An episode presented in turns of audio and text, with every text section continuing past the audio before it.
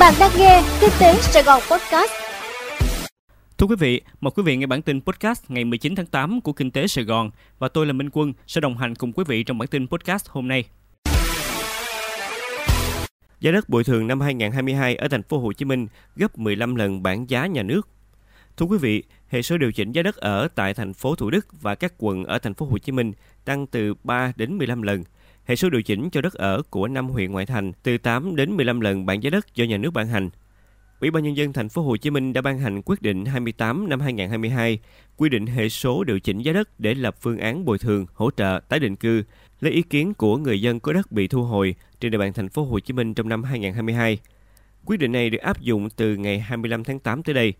Theo đó, hệ số điều chỉnh giá đất ở tại thành phố Thủ Đức và các quận từ ba đến mười lăm lần. Hệ số điều chỉnh cho đất ở của năm huyện ngoại thành từ tám đến mười lăm lần bảng giá đất do nhà nước ban hành.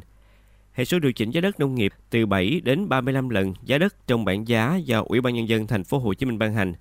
So với năm hai nghìn không trăm hai mươi mốt, hệ số điều chỉnh giá đất để xây dựng phương án bồi thường hỗ trợ tái định cư năm nay có phần cụ thể và sát thực tế hơn. Hệ số điều chỉnh giá đất ở đô thị cũng cao hơn.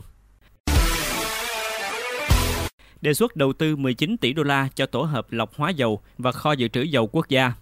Thưa quý vị, Tập đoàn Dầu khí Việt Nam Petro Việt Nam đề xuất tới chính phủ việc đầu tư tổ hợp lọc hóa dầu và kho dự trữ quốc gia dầu thô, sản phẩm xăng dầu tại tỉnh Bà Rịa Vũng Tàu với quy mô tổng vốn đầu tư ước tính là mười chín tỷ đô la Mỹ.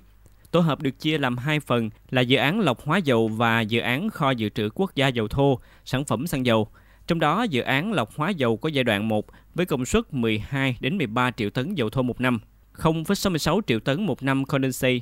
lờ pê giê và ethane. Sản phẩm của nhà máy sẽ là bảy đến chín triệu tấn xăng dầu và hai đến ba triệu tấn hóa dầu một năm.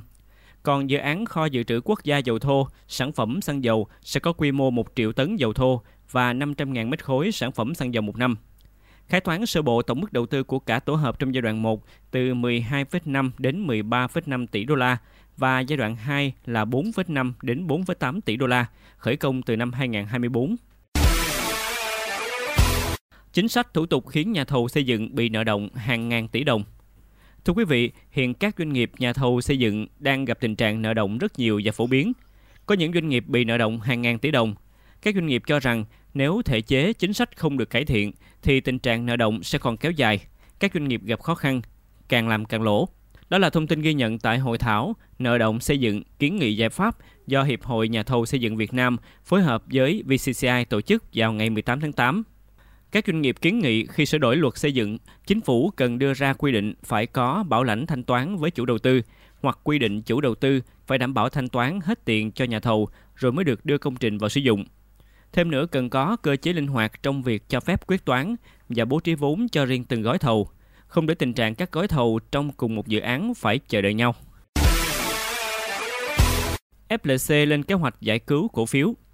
Thưa quý vị, công ty cổ phần tập đoàn ép lờ xê dự kiến phát hành báo cáo tài chính năm hai nghìn không trăm hai mươi mốt đã kiểm toán trong tháng chín và tổ chức cuộc họp Đại hội đồng cổ đông thường niên năm hai nghìn không trăm hai mươi hai trong tháng mười một năm nay để giúp cổ phiếu tránh bị đình chỉ giao dịch. Thông tin này được tập đoàn ép lờ xê đưa ra chỉ ít ngày sau khi Sở Giao dịch Chứng khoán Thành phố Hồ Chí Minh (hát xê giê) có văn bản về việc xem xét đình chỉ giao dịch cổ phiếu của doanh nghiệp hứa họp đại hội cổ đông thường niên dù đã quá hạn chót là ngày ba mươi tháng sáu năm nay, chưa công bố báo cáo tài chính kiểm toán năm hai nghìn không trăm hai mươi mốt dù đã quá hạn chót là ba mươi mốt tháng ba năm nay, chưa lựa chọn được đơn vị kiểm toán báo cáo tài chính năm hai nghìn không trăm hai mươi hai. Trước đó, hát xê giê đã đưa cổ phiếu ép lờ xê vào diện hạn chế giao dịch, chỉ được mua bán trong buổi chiều từ ngày một tháng sáu năm nay do doanh nghiệp chậm nộp báo cáo tài chính kiểm toán năm hai nghìn không trăm hai mươi mốt quá bốn mươi lăm ngày so với quy định. Gia hạn điều tra chống bán phá giá bàn ghế nhập từ Malaysia và Trung Quốc. Thưa quý vị, để có thêm thời gian xem xét toàn diện, khách quan những vấn đề liên quan đến vụ việc cũng như ý kiến của các bên, Bộ Công Thương vừa ban hành quyết định số một nghìn sáu trăm hai mươi mốt gia hạn thời hạn điều tra áp dụng biện pháp chống bán phá giá đối với một số sản phẩm bàn ghế có xuất xứ từ Malaysia và Trung Quốc. Bộ Công Thương quyết định gia hạn thời hạn điều tra áp dụng biện pháp chống bán phá giá đối với một số sản phẩm bàn ghế có xuất xứ từ Malaysia và Trung Quốc thêm sáu tháng và thời hạn kết thúc điều tra vụ việc là ngày một tháng ba năm hai nghìn không trăm hai mươi ba. Theo Bộ Công Thương, quyết định điều tra được ban hành căn cứ trên kết quả thẩm định theo quy định của pháp luật về phòng vệ thương mại với hồ sơ yêu cầu điều tra áp dụng biện pháp chống bán phá giá được nộp bởi các doanh nghiệp đủ tư cách đại diện cho ngành sản xuất trong nước. Hụt nguồn cung chất kích thích sinh sản từ Trung Quốc, sản xuất cá tra giống bị ảnh hưởng. Thưa quý vị, tại hội nghị giải pháp thúc đẩy sản xuất và tăng cường kiểm soát chất lượng giống cá tra diễn ra vào ngày mười tám tháng tám, ông Trần Hữu Phúc đến từ Viện Nghiên cứu Nuôi trồng Thủy sản hai dẫn báo cáo của Tổng cục Thủy sản tháng chín năm hai nghìn không trăm hai mươi mốt cho thấy cả nước có một trăm ba mươi cơ sở sản xuất giống cá tra, trong đó một trăm phần trăm các trại sản xuất cá tra giống đều sử dụng kích dục tố H C G. Theo ông Phúc, H C G được lựa chọn sử dụng nhiều nhất bởi tỷ lệ rụng trứng của cá tra khi sinh sản nhân tạo đạt một trăm phần trăm.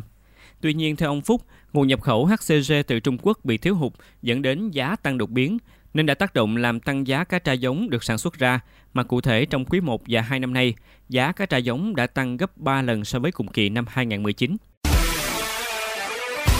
Quý vị vừa nghe xong bản tin podcast của Kinh tế Sài Gòn. Hẹn gặp lại quý vị trong bản tin ngày mai.